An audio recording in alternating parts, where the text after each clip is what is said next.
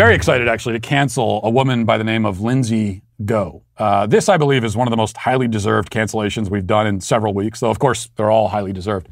Our friend Lindsay is a sports reporter and also the sports director over at WTOC in Georgia. Now, to be a sports reporter in Georgia, you have to know and love college football because your audience knows and loves college football. And part of loving college football is loving the atmosphere, the experience. Now, it's not for everybody, certainly. The game of football is fast and violent and intense and sometimes brutal. The experience of watching the game live in the stadium, especially a college stadium, is loud and rowdy and soaked in beer with people screaming out of anger and out of joy, often switching between the two from second to second. As a football fan, myself, this all sounds like a tremendous amount of fun to me. But as I said, it's not for everybody. And I'm afraid it's not for Lindsay. So on Saturday night, Georgia defeated Clemson at home in a hard-fought 10-3 victory.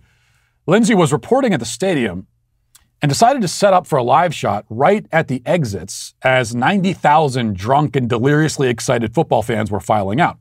She chose to set up her cameras in the midst of this swarm and then was less than pleased with the results. Later that night, she tweeted, "Got all kinds of violated during my first live hit by fans." She also claimed that she'd been groped, quote unquote. And she said after that, that the experience was, that she was stressed by the experience and startled and, quote, frazzled. But courageously, she assured the public that she was okay. And then the next day, as the nation waited with bated breath for an update from Lindsay, who was stressed and frazzled at the football game, she finally released the footage. Now, it's up to the eye of the beholder, or the beer holder, as the case may be, to decide whether Lindsay was, in fact, groped and violated, or whether she was simply greeted with the kind of boozy enthusiasm that literally anyone standing in front of a camera in that situation would have experienced. And that's up to you to decide, but let's watch the footage here. Here it is. Hello. Please don't touch me.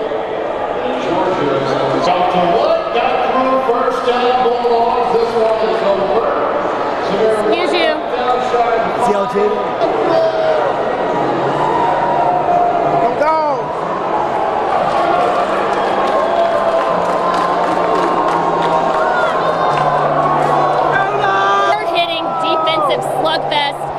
The dogs ran away with it. A 10-3 win here at Better.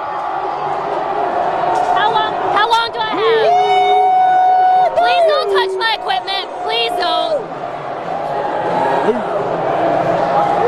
How long do I have? I've got to move. Okay, I can hear you, but I'm moving.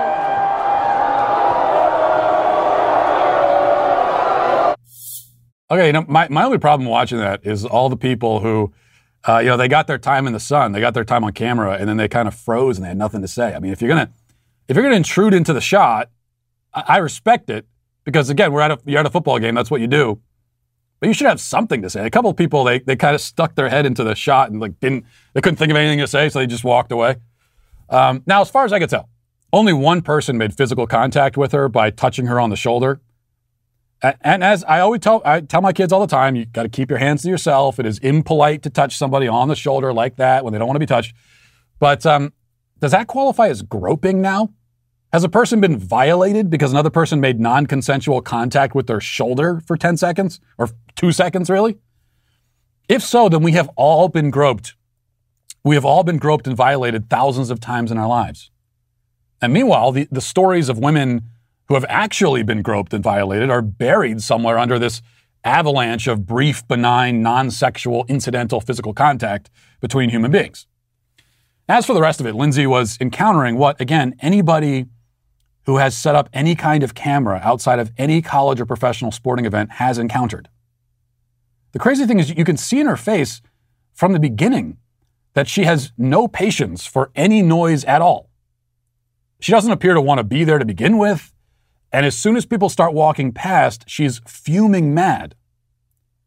But she's the one who set up the camera exactly where thousands of people will be walking. This is like a guy from the Weather Channel reporting live from the beach during a hurricane and whining the whole time because his hair is getting wet. It's like if I tried to make a phone call while sitting in the stands at a NASCAR race. Like, hang on a second. Hey, fellas, can you pump the brakes for a minute? I'm trying to have a conversation here. Of course, That's not to say that reporters can't or shouldn't report live from stadiums. It's just to say that they should be ready to match the volume, intensity, and exuberance of the crowd in the background. And I certainly don't want to claim that this is one of the reasons why men make better sports reporters. I don't want to claim that, so I'm not going to claim that. Instead, I'll just show you an example of how it's supposed to be done. Watch this. Well, it's been 644 days since the last time Williams Price did not have restrictions as to how many fans could be in their stadium, but that ends tonight. And while that ends, a new chapter begins as Shane Beamer begins his new era as the head football coach at the University of South Carolina. Hello, everyone, and welcome to the Frat Lots here at the University of South Carolina. I'm Mike Cuba, and it is game day, something Gamecock fans have been waiting for quite some time. And look, there's a lot of storylines we could talk about. We could talk about how Shane Beamer is making his debut. We could talk about how Eric Kimry, the former Gamecock quarterback who coached at him these last couple of years, is making his debut as an assistant coach. But perhaps the biggest storyline is the fact that you have a former grad assistant coach, Seth Nolan, playing under center tonight as the starting quarterback. Earlier in the week, we had a chance to be able to catch up with both Seth and Coach Beamer. Wow. Now, that was Fox reporter Mike Uva, who, in fairness to Lindsay, Mike is putting on an absolute clinic in that broadcast that few sports reporters could fully match. And before you say that this was different because nobody physically touched him, here he is broadcasting from a bar during March Madness a few years ago. Here's a better example. Watch this. 8 seconds, 7 seconds, 5 seconds. Gamecock fans have learned to hear it. For the first time since 1973, USC is headed to the Sweet 16. Wow! It is unbelievable here at the Village Idiot in the Pride Points. It is getting covered in beer. As you can hear, the fans are just absolutely loving it. Unbelievable. What a night. Unbelievable.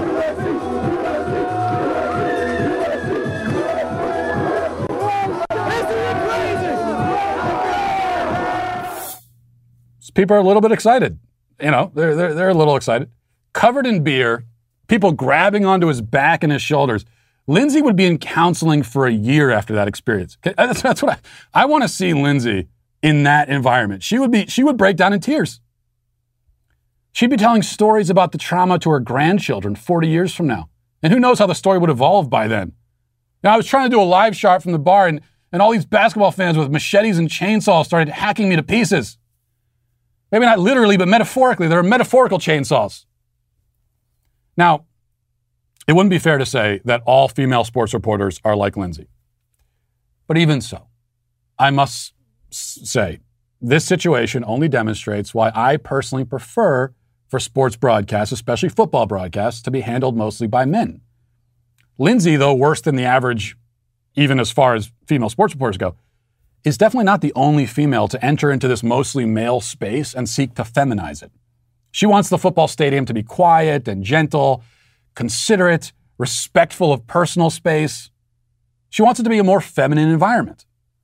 She's not trying to assimilate herself into the culture of football fans. She is rather hoping that they assimilate themselves to her. This is a problem across our culture. Sports just happen to be an area where the problem is especially pronounced and obvious. Females enter into areas that have typically catered and mostly belonged to men. And then, often quite successfully, they try to change them, to emasculate them, and thereby destroy the primary reason for their existence in the first place. This phenomenon is so far-reaching in football especially that they're even changing the rules now to make the game itself more gentle and feminine. Football is, still violent, but it's less violent than it used to be. This year, they're even focusing on penalizing players who say mean or rude things to each other on the football field. They've been doing this during the preseason in the NFL. All of this, along with the token female sideline reporters and the female analysts at halftime, it's an effort to make the game less appealing to the people the game was invented for to begin with. Now, meanwhile, it should be acknowledged, women are experiencing the same problem in the reverse. Female spaces are being invaded by men, often the most private spaces, like locker rooms, for example. But it's a different kind of invasion. Not better, it's actually worse, but it's different.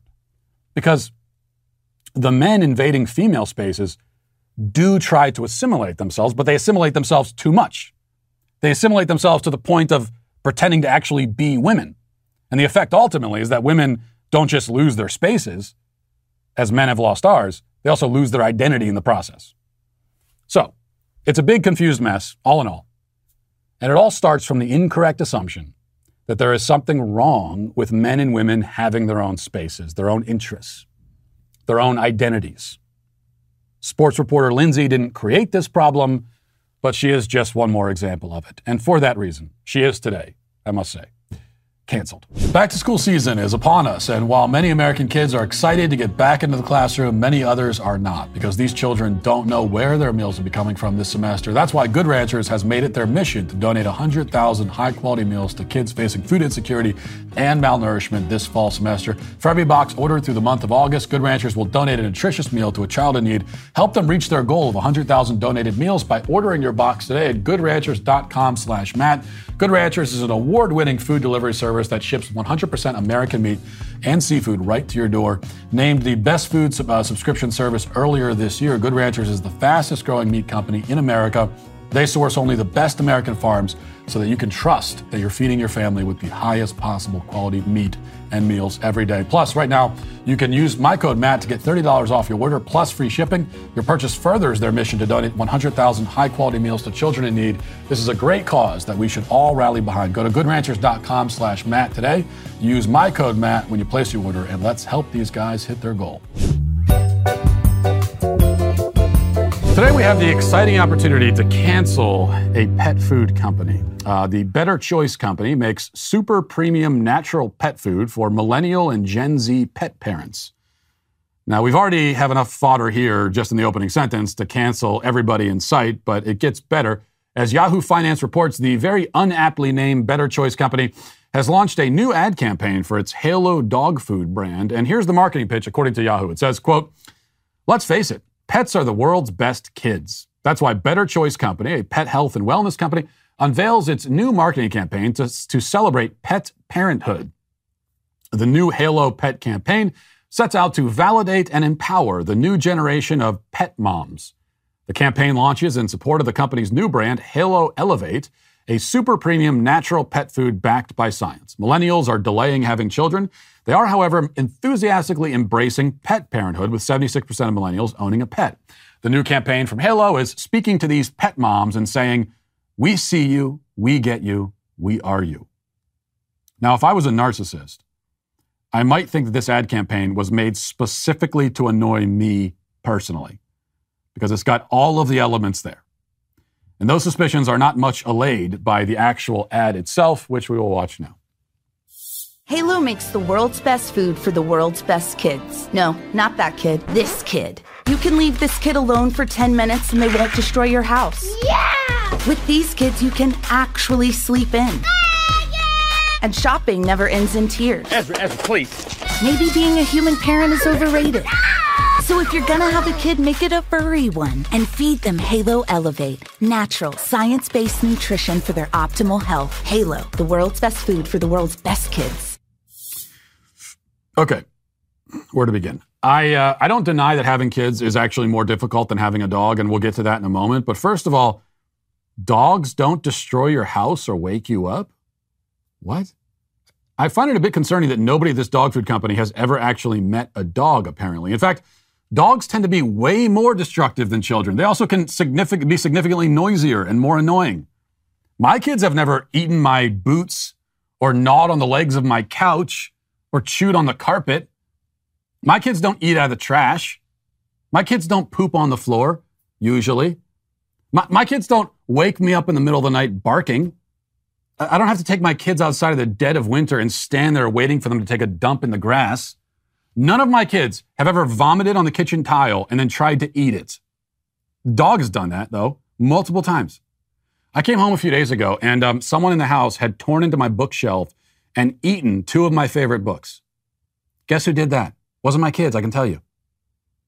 Now I'm starting to wonder actually what kind of kids these people have encountered. You know what my kids can do? They can clean up after themselves. Okay, sure, it does take a lot of coaching, and often I have to, deploy various methods of encouragement, shall we say, to get them to clean up. But you can actually raise your kids to clean up after themselves. A dog will never do that. If a dog like picks up a shoe in his mouth and walks it over to the other side of the room, right, and drops it there, everybody will applaud. Oh, look at the dog. He's so great. It would take the dog about 19 hours to clean a whole room at that pace.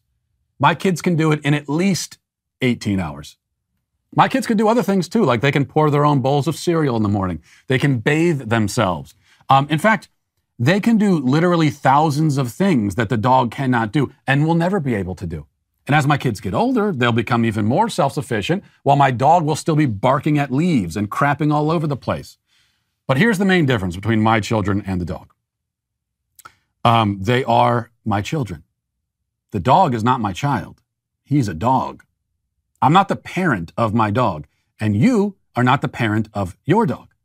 So stop saying that you are. You are not a dog mommy. Do you know who your dog's mommy is?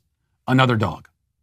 There's a dog that mated with another dog and had a dog, and that dog gave birth to your dog, and that dog is your dog's mommy. You didn't mate with a dog and have a dog. I sure hope you didn't. Okay? Not only are you not your pet's parent, but in fact, your relationship with and to your pet bears no resemblance at all to the relationship a parent has with and to their actual human child. Aside from all the many functional differences between dogs and kids, the other major difference is that within a human nuclear family, there's an opportunity for a loving bond which far surpasses anything you will ever experience with any other human, much less a mangy four-legged beast. I love my kids in a way that I could never love an animal. I know them in a way that I could never know an animal. I was there with them when they were born. I've cared for them every moment of their lives. I've gotten to know them more deeply as time has gone on. We can talk and have conversations. We can share experiences on a much deeper and more meaningful level than you can share any experience with a dog.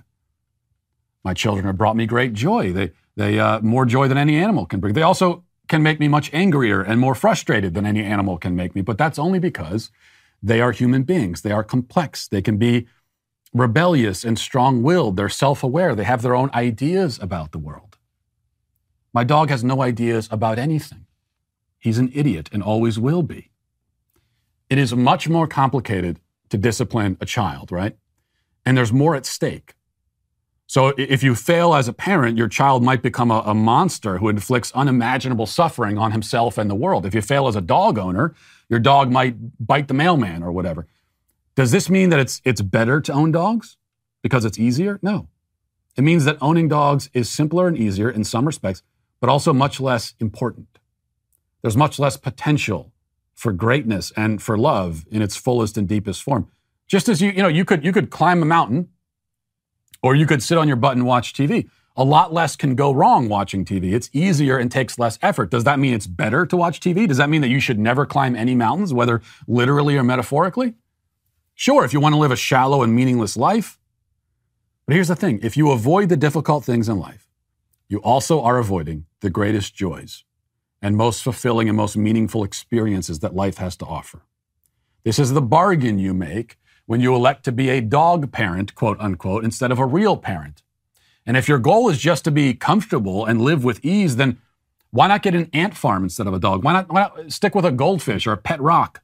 Because the further you go down the intelligence and self-awareness ladder, the easier it is to be a parent, quote unquote, of those kinds of creatures.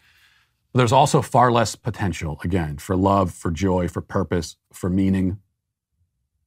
And Lord willing, my kids will grow older. And long after my dog dies, my kids will start having kids of their own. And their kids will have kids. And eventually I will die. And as I'm laying on my deathbed, I will know and take comfort in the fact that my children are alive. They'll be there for me in my final days, just as I was there in their first days. I'm not going to be thinking about my dead dog in those moments. This dog I have now will have been replaced 5 or 6 times over by then. But my legacy will live on in my children and in theirs. My blood will run through their veins. We'll be connected forever in this life and the next. That's parenthood, not pet ownership. Now, this perhaps has gotten a little too serious for a conversation that began with a dog food commercial, but as you may have noticed, there are few things I hate more than when people act as though pets are equivalent to children. They are not. And that is why the Better Choice Dog Food Company is today canceled. We've We've talked a little bit about the unintended consequences, the trade-offs, when it comes to efforts by the climate alarmists and the environmentalists to supposedly save the planet. Here's another one. This is from the Daily Wire. It says, a law to conserve a species of fish may have inadvertently led to a recent uptick in shark attacks in the state of New York. Experts interviewed by the New York Post said that sharks are returning to the waters off Long Island Sound because of a boom in the population of Atlantic Menhaden. I think that's how you pronounce the species of fish, which is a species of fish native to the area. That means sharks have been approaching Long Island beaches, and in the process have been coming dangerously close to, and in some cases, biting beachgoers. And there have been... According to the executive director of the South Fork Natural History Museum Shark Research and Education Program, the reason why people are interacting with sharks more often this year and more than last year is because of the conservation efforts. And I think it said there have been 6 beachgoers who have been victims of shark attacks already so far this summer in New York. By the way, I love that euphemism and I like that there are people out there doing some PR cover for sharks by saying it's an interaction. I had an interesting interaction with a shark today. Then you show your bloody stump of a leg. Now you might expect that my take here will be that the fish conservation was a bad idea because now humans are suffering from shark attacks because of it. But I'm going to surprise you and say, no, that's actually not my opinion. That's not my take, because the reason is that it's hard for me to sympathize with shark attack victims at all, because the act of getting into the ocean is such a strange thing to me. It's one of the strangest behaviors that humans engage in, is to get into the ocean. You've got this massive vat of water, hundreds of feet deep, pummeling the shore violently with waves, this deep, dark, salty pool of death filled with man-eating monsters and other beasts unknown to us. We don't even know everything that's down there. We just know that it's hideous and monstrous looking. And you're floating around and you have all of that death underneath you. It's impossible to know exactly what's lurking under the surface. And our response is to get into it. And then the worst are people that, like, if you surf or something, then it's not my thing, but okay, that's a recreational activity I can sort of understand. It does look sort of fun to do, but most people who get into the ocean, they don't even do anything. They just kind of like stand there and let the salty water pummel them in the face for 45 minutes and then they get out. It's a very odd behavior. So when you get into the ocean, you are getting in. This is where the sharks live. This is their home. They can't live anywhere else, in fairness to them. So you are entering into the home. You are knocking on the door of Mr. Shark and saying, may I come in? And that's, when you look at it like that, it just doesn't make a lot of sense.